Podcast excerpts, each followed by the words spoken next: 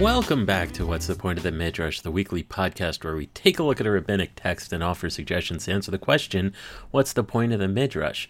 My name is Rabbi Josh Eder, and this week we've got Parshat Vayetze. This week we start with the beginnings of Yaakov's family, and really the formations of B'nai Israel, what will eventually be the nation of Israel and the 12 tribes.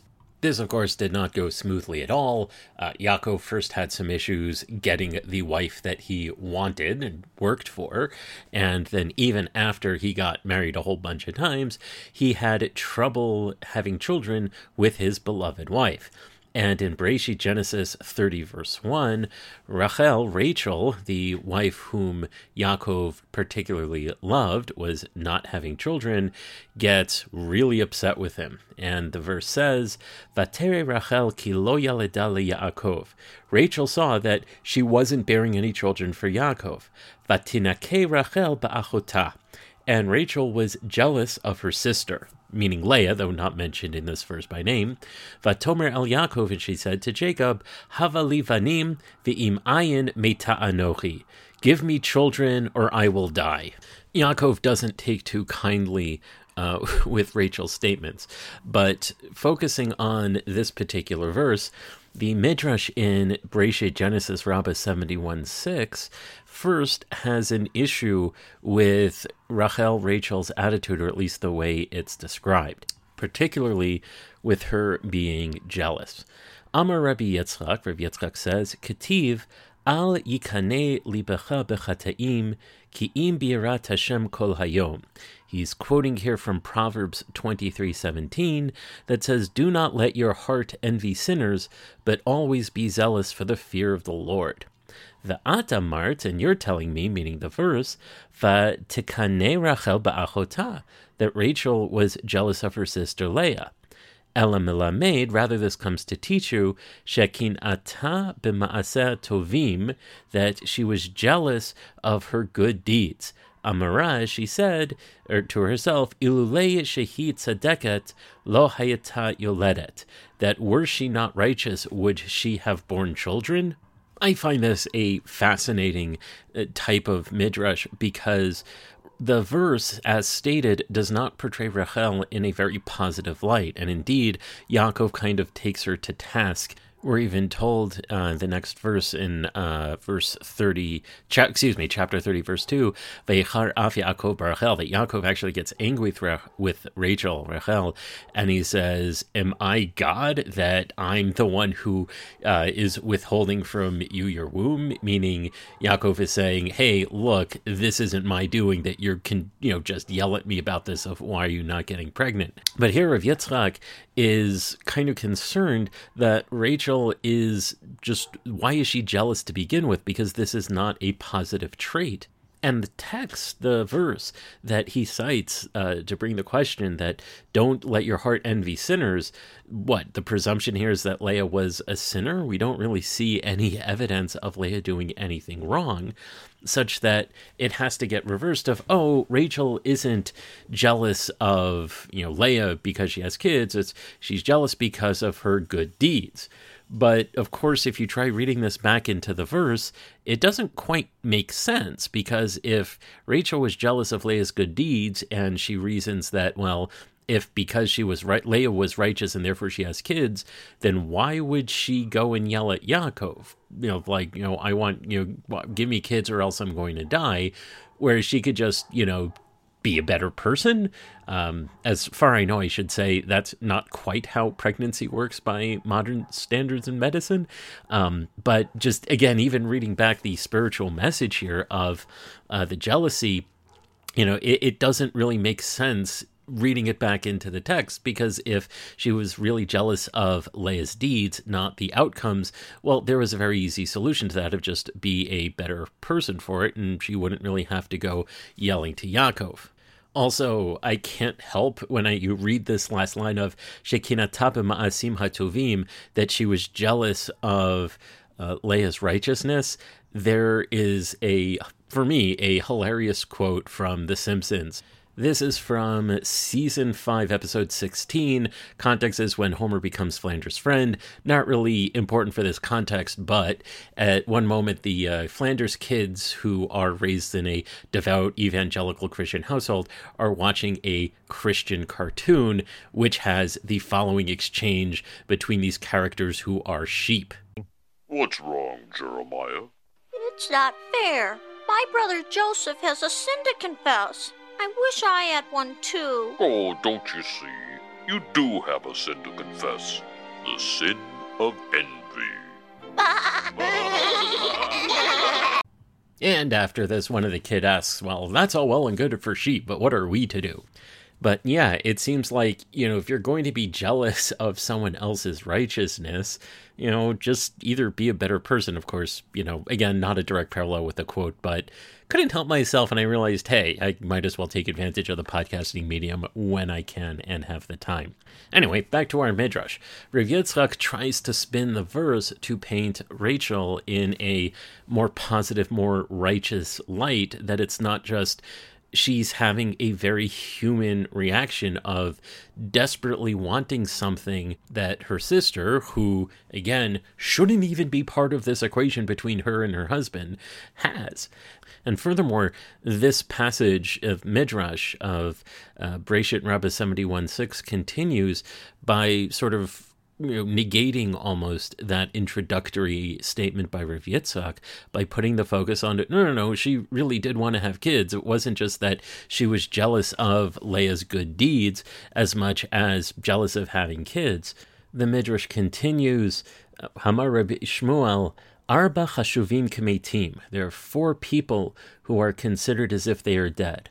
Mitzorah v'suma'ah, umi she'en lo banim, Umi Sheyerad Minachasav, the leper, the blind person, the one who is childless, and the one who has become impoverished. And there are verses cited for each particular one, with this particular verse being the proof text for someone who has no children. So from here, if we're going to read this in, it's she felt that she wasn't really alive, or wasn't treated as if alive, because, well, if I don't have kids, well, I might as well be dead. I don't think what it's mentioned here is in a very literal sense, as much as when it's treated as four who are considered as dead.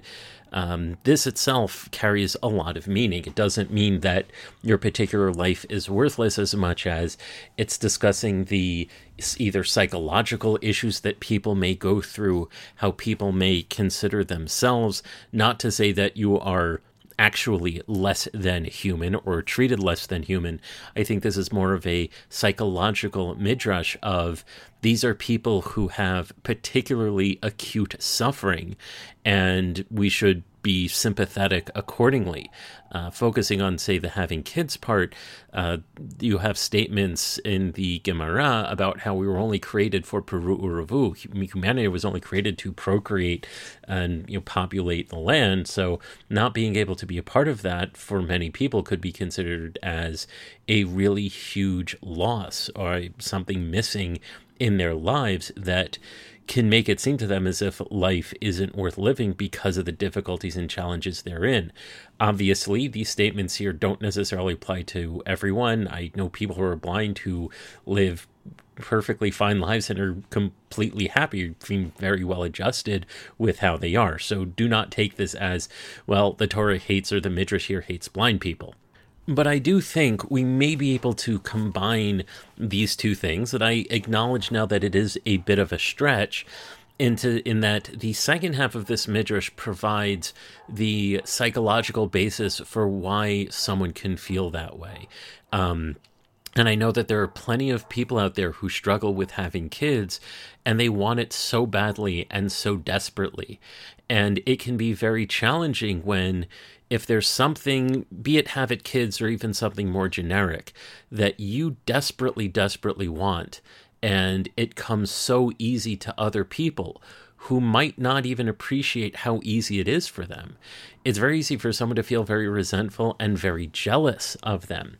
And I think jealousy can come in a couple of different flavors, where one is you can have jealousy of resentment of, you know, I'm annoyed with these other people in that, you know, they have what I want and therefore I resent them from having what I want. But the jealousy can also be very internal, where you feel that you don't measure up in a particular way. And the jealousy isn't about I dislike the other person as much as you feel that sense of loss, that why can't I be like this other person? I mean, some people have a sense of jealousy that is external, that's directed against the other person, and sometimes it's more internal, what's more reflective against the individual. And I think that could be what's going on here with these two opinions of trying to get into the head of, you know, what Rachel is really thinking, like, where for her, this was why she was put on this earth, and this is the only thing that really matters to her. So of course she's going to have an emotional outburst for it, by it. And when she sees her sister Leah, and, you know, she's able to have several kids really easily and really quickly, then yeah, on one end you could say I'm jealous of her in terms of she has what I've always wanted, and therefore say I'm going to resent her. Or you can also say, well, following the opinion of Rabbi Yitzchak, that she was jealous of her good deeds, of like, wow, why am I not as good as she is? Which might address that question that I mentioned earlier, which is if it's just a matter of good deeds, well, sure, I'll, you know, be more righteous and do that. Maybe she tried and maybe that really didn't work out for her. So even if you're of the mindset, well, if you want to be successful, look at a successful person and copy what that successful person does, and you do that, and you keep doing that, and it doesn't work out, what are you left with except a great deal of emptiness and frustration that for something that a person might want so desperately can be really, really hard to overcome? In this regard, it shouldn't be a surprise that she has the outburst that she does to Yaakov. Was Yaakov's response the most helpful? Probably not, but at the same time, I'm not sure what would be. Because if someone wants a particular thing so desperately and it's not there, it's a binary issue. Either you have it or you don't. And you can try talking someone down out of it, or trying to say, hey, you know, maybe you don't really, you know, want this, or, you know, try to find other things and other ways of finding consolation. But yeah, that's still not going to work and could just as easily come out as patronizing. And I guess what I'm trying to say is I think the point of this midrash is an insight into the psychology of what does it mean to really be jealous of someone, and the type of hurt someone can feel that would cause them to feel jealous.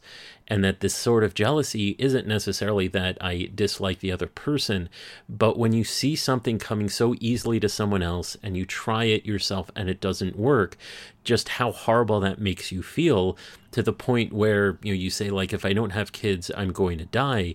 This is also, you know, you could substitute anything for, you know, not just having kids, but pretty much any goal, where you just feel you don't measure up to other people, and then you start questioning your whole existence. It's a very difficult place to be, and I know that there are a lot of people who struggle with this sort of thing. I can say that I've struggled with this quite a bit, which is partially why this speaks to me in this particular way. And I don't really have an answer for it, but I do think that if this is what the point of the midrash is, that it's a very poignant observation about human nature that requires a lot more study and thought. Anyway, these are my ideas of what I think the point of the midrash might be, but I'd love to hear yours. What do you think is the point of the midrash? Please feel free to reach out to me. You can find me on Twitter. My handle is @JUder. You can also find me on Facebook, or drop me an email at my website, www.joshuder.com. Thank you very much. Have a great week and a wonderful Shabbat.